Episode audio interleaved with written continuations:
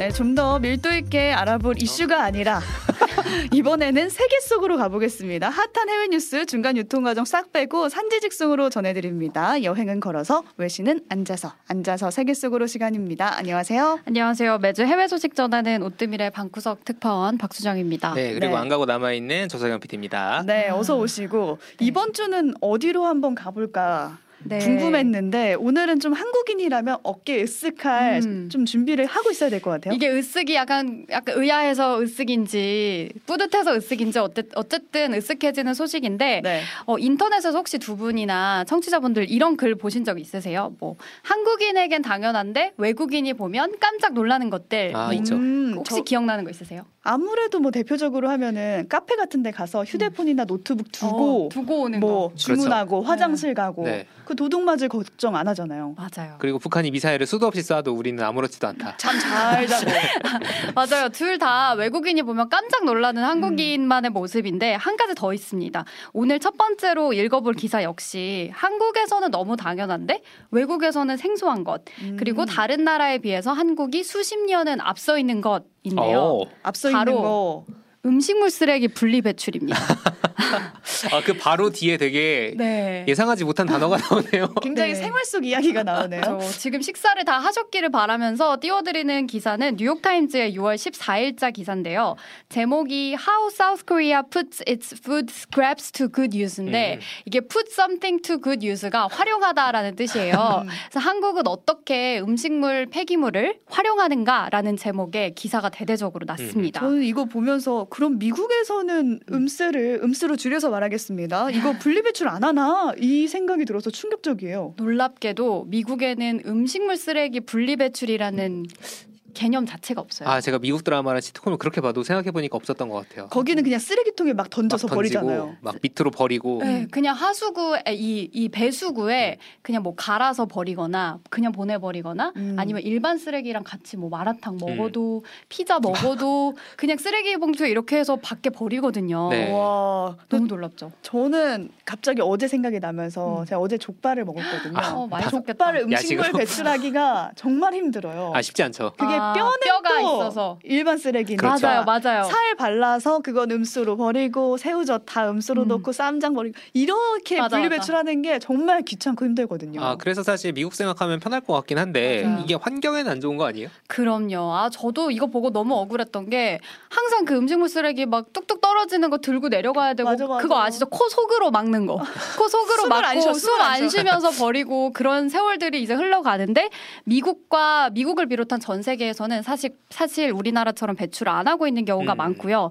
그래서 그 결과로 전 세계적으로 매년 1.4억 톤의 아우, 음식물 쓰레기가 버려져서 어마어마. 땅에 매립이 된다고 합니다. 음. 근데 이게 땅에 들어가면 어떻게 되냐면 썩어요. 썩으면 그렇죠. 어떻게 되냐면 엄청난 가스가 나옵니다. 메탄이 나오는데 아, 이 메탄이 온실가스 중에 가장 강한 거예요. 음. 그래서 오늘 일부에서 계속 기후 위기 얘기를 했잖아요. 사실 음식물 쓰레기가 발생시키는 이런 온실가스가 기후 변화의 가장 큰 원인이 된다고 합니다. 음. 그리고, 그리고 그 메탄 자체는 문제지만 그렇게 수많은 양의 음식물 쓰레기를 옮기고 또 매립하는 데에도 엄청난 에너지가 음. 쓰이기 때문에 음식물 쓰레기 문제를 해결하지 않으면 우리가 기후 위기를 해결할, 해결할 수 수가 없는 거죠. 아, 연결이 되네요. 네. 그러니까 어쨌든 이런 기후 위기 시대에 우리나라 쓰레기 음. 정책이 음수를 따로 버리는 정책이 모범이 되고 있다. 꽤나 괜찮은 것이다. 우리는 예전부터 해오고 있었는데 그렇죠. 이렇게 지금 기후 위기 사회에서 주목을 받게 됐고요. 지금 기사 내용 살펴보시면 매립지와 소각지에 들어갈 90% 이상의 음식 폐기물을 활용하는 한국의 시스템은 전 세계 여러 정부의 연구 대상이 되어 왔다라고 와, 얘기를 하면서 으쓱하네요. 실제로 중국과 덴마크의 여러 나라 그 고위 공무원들이 음. 한국의 이 음식물 시설을 투어하고 공부를 해 갔고요. 특히나 오늘 기사 속 뉴욕시가 바로 변화를 앞두고 있거든요. 지금 당장 올해 10월부터 뉴욕시도 음식물 쓰레기 분리 배출을 이제 강제화한다고 합니다. 그래서 오. 그 전에 한국에서 어떻게 이게 굴러가고 있는지 연구하고 그리고 어. 공부하는 내용이 오늘의 기사 내용인 거고요. 뭔가 여러 나라에서 우리나라의 음식물 배출 기술을 배우려고 활용 기술을 배우려고 유학을 온다는 거니까 그렇죠. 그거 그렇죠. 자체가 굉장히 기분 좋고 으쓱해지는데 네. 근데 한편으로는 어쩌다 우리가 이렇게 빨리 음식 배- 네. 분리 배출을 하게 된 건지 되게 궁금하죠. 우리나라가 환경 기후 위기에 이렇게 앞장섰습니다, 여러분. 이렇게 말하고 싶지만 생각지도 못한 분야. 사실은 진짜 이유는 두 가지인데요. 하나는 우리나라는 반찬이 너무 많다. 아. 두 번째는 아. 우리나라는 묻을 땅이 없다예요. 그래서 이 기사에 보면 되게 재밌는 게 한국은 국밥집에 가도 반찬을 서너 개씩 준다. 많은 곳은 12개가 넘는 반찬을 준다. 그래서 기본적으로 한국의 이 식문화 자체가 음식물 쓰레기가 많이 나올 수밖에 아, 없는 맞아요. 구조인데 다가 그쵸. 한국은 산지 지형이 너무 많아서 매립할 곳이 없대요. 다 아. 아파트가 들어와 있기 때문에 틀린 말은 아니네요. 그래서 이제 한국은 2005년부터 국가적으로 이제 모두 음식물 쓰레기를 따로 분리 배출하도록 법제화가 되어 있는 상황입니다. 아 근데 그 다른 나라에서는 이걸 뭐 음식물 쓰레기를 가지고 재활용을 하거나 이런 걸 별로 안 하나요? 어, 물론 그렇게 하는 도시들도 음. 있기는 음. 한데 우리나라처럼 이렇게 전국적인 스케일로 잘하고 있는 나라는 전 세계 어디에도 아. 없다고 기사에서 어. 언급을 하고 있고 우린 거의 습관적으로 하니까. 그렇죠. 우리는 그냥 어릴 때부터 배우지 맞아요. 않아요? 그렇죠. 또 국물 있는 음식도 많은데 그것도 또 따로 또다 버리고. 그렇죠. 저 오늘 먹은 도시락도 열심히 분리 배출을. 하고 왔는데 사실 이게 개인들에게는 그냥 조금 귀찮은 정도의 비용이 들지만 정부에서 이런 시스템을 도입하는데 엄청난 비용이 든대요. 음. 지금 한국 정부에서도 이 음식물 쓰레기 재활용을 위해서 1년에 한화로 한 7천억 원에 되는 돈을 7천억. 계속해서 이제 비용을 지출을 하고 있다고 아, 합니다. 그러니까 우리나라 입장에서는 잔반에 매립하고 환경 오염을 뭔가 발생시키고 이런 음. 것보다는 차라리 7천억 쓰는 게 낫다 이렇게 본 거네요. 그게 맞죠. 그게 더 음. 맞는 쓰레기를 버리는데도 어차피 비용이 들기 때문에 음. 그래서 이제 뉴욕의 환경부에서 이걸 담당하는 직원도 이런 한국의 사례는 메탄 배출을 얼마나 큰 스케일로 줄일 수 있는지 잘 음. 보여주는 성공적인 예시다라고 언급을 하면서 뭐 기사에서 한국이 아주 잘하고 있다라고 칭찬 을 하는데 어. 좀 기분이 이상하더라고요. 역시 약한 것이 곧 강함이 되는구나. 소 뒷걸음질 치다가 장점이 된 건데. 그렇죠. 근데 이걸 보면서 저는 막상 저희가 열심히는 버리지만 음식물 쓰레기가 내 손을 떠나면 음. 그 이후에 어떻게 되는지 저는 정확히는 모르고 있거든요. 음. 두 분은 아시나요? 저랑 최선 아나운서가 예전에 다른 방송할 때 이걸 아이템으로 한 적이 있어가지고 맞아요. 아. 네, 사료로 그러니까 전부는 아니고 음, 사료로 그렇죠. 재활용된다는 걸 그때 다룬 적이 있습니다. 근데 그때 일이니까 저도 그 관련 기사를 보고 음. 집중해서 본 거지 그게 아니었다면은 내 손을 떠난 음식물 쓰레기가 도대체 어디에 활용되는지 일반 쓰레기도 관심 없죠. 없잖아. 네. 지금부터 이제 식사 아직 안 하신 분들은 보시지 마시고 제가 보여드리겠습니다.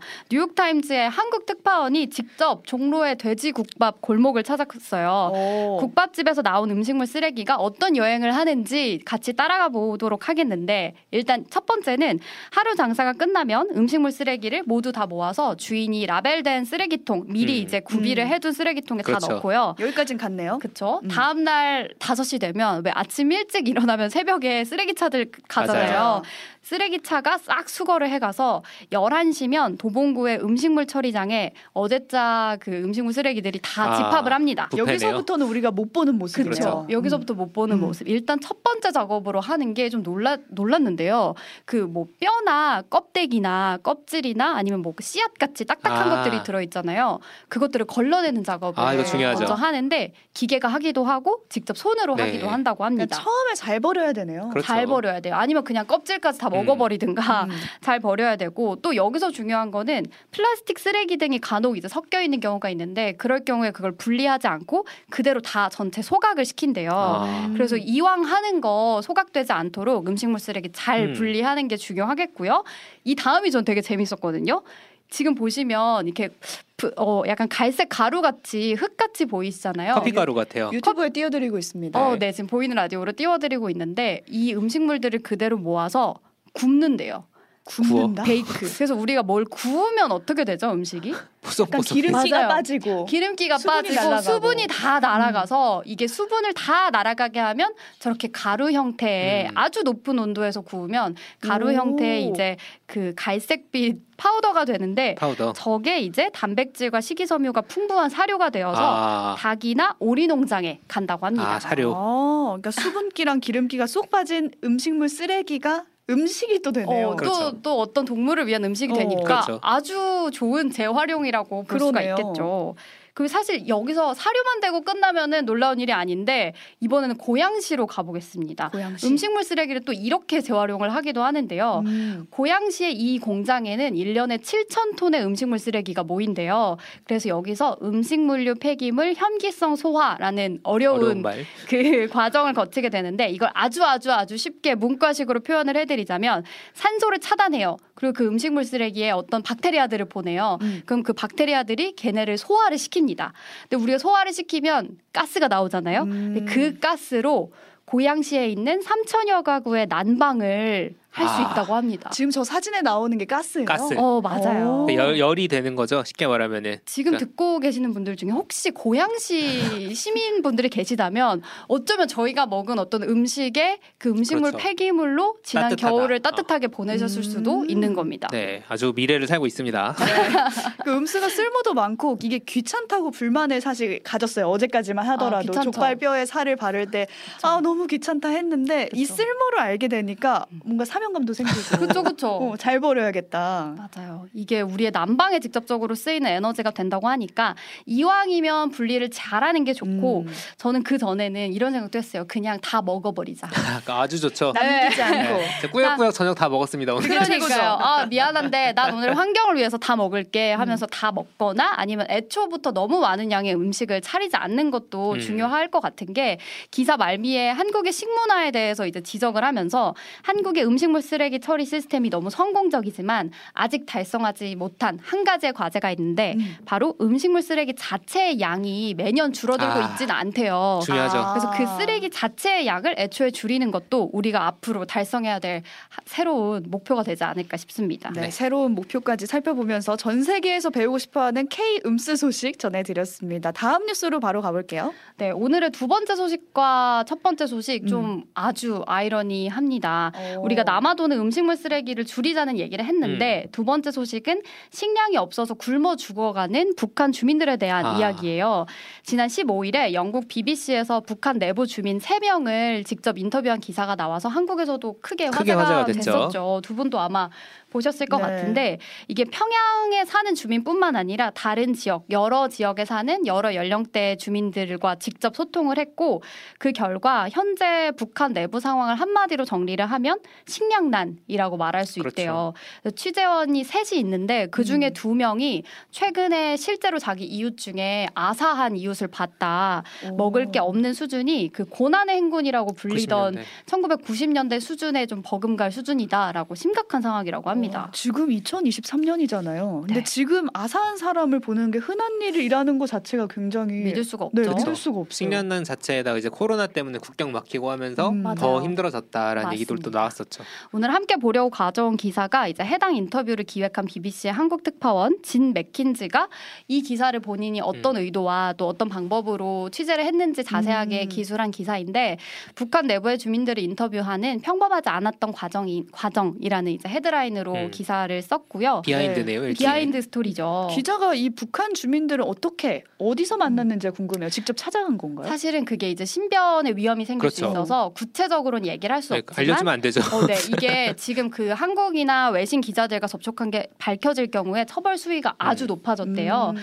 근데 이제 좀 알려줄 수 있는 수준까지 얘기를 하자면 한국에 있는 북한 전문 매체 데일리 NK랑 음. 같이 해서 이게 도청될 수 있어서 북한 주민들이 그 NK의 내부 소식통을 만나서 이 BBC의 질문을 적어서 그 음. 적은 것에 대해서 또 적어서 답변을. 해주고 근데 그걸 또 동시에 모든 답변을 모아서 보내면 걸릴 수 있어서 네. 한 질문에 대한 한 대답식을 수개월에 걸쳐서 아. 아. 우리한테는 알려줄 수 없는 통로로 전달을 받았다고 야. 하고 시간이 오래 걸렸겠네요. 오래 걸렸지만 더 이제 정확한 정보를 음. 얻기 위해서 음. 노력을 많이 했다고 하고 사실은 이게 북한 주민들이 고통을 직접적으로 막 드러내는 게 이제 익숙치가 않대요. 아. 체제 교육상 이런 걸 그러겠네요. 드러내지 말아라라고 하는데 평양에 사는 비교적 그래도 생활 수준이 높은 주민들로부터 혹은 뭐 저소득층 주민까지 모두가 공통적으로 북한 상황이 매우 매우 심각하다. 심각하다. 음. 이제 국제 사회에서 이걸 꼭 알아야 하고 하고 음. 그리고 지금 현재 북한 주민들은 이전 세대 북한 주민들과 다르게 체제에 반감을 가지고 있다. 오. 음. 그래서 뭐 어떤 주민들은 이제 필담으로 저렇게 적었거든요. 전쟁이 일어나면 우리는 정부를 배신할 겁니다. 아. 그러니까 전쟁이 오. 일어나기를 내심 기대하면서 전쟁이 일어나면 바로 이제 김씨 일가를 우리는 배신하고 도망칠 것이다. 아. 왜냐면 어차피 여기 있어도 굶어 죽기는 매한가지다라고 그렇게까지 강하게 표현을 했다고 합니다.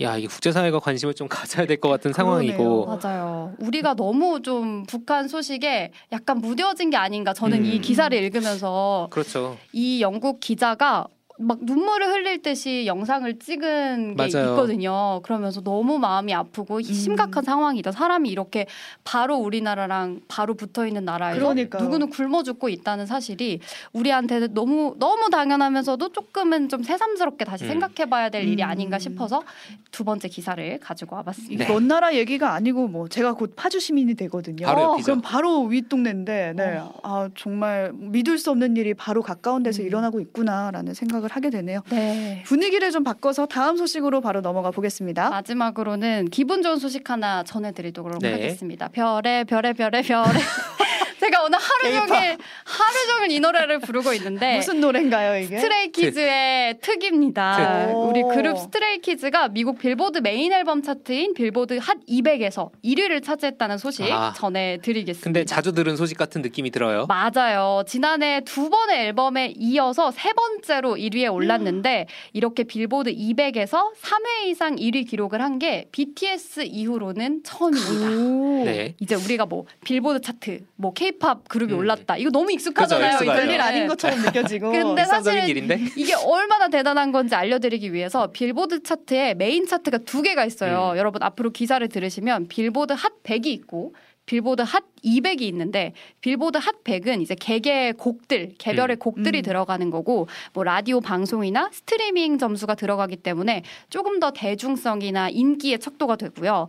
빌보드 핫 200은 앨범 단위로 들어가서 음. 앨범 판매량이 집계가 되는 곳이라서 미국 내에서 어느 정도의 팬덤을 가지고 있느냐, 여- 미국 내에서 뭐 콘서트를 할 수 있느냐 쉽게 말하면. 음, 그렇죠. 이제 physical 앨범을 샀다라는 네. 이제 그게 결과가 되는데 네. 지금 스트레이 키즈 앨범 판매량이 올해 와. 미국에서 한 주 동안 가장 많이 팔린 음반으로 기록이 됐고 아, 한국에서도 초동 신기록을 찍었거든요. 야. 엄청나네요. 그러니까 자, 이 정도의 규모를 가진 그룹이 계속 나오는 게 우리나라입니다. 네, 자랑스럽습니다. 이 소식까지 전해드리면서 박수정 PD는 평행 우주성 미국으로 돌아갈 시간이어서 보내드리고요. 함께해주신 조석영 PD와도 여기서 인사 나눌게요. 고맙습니다. 감사합니다. 감사합니다.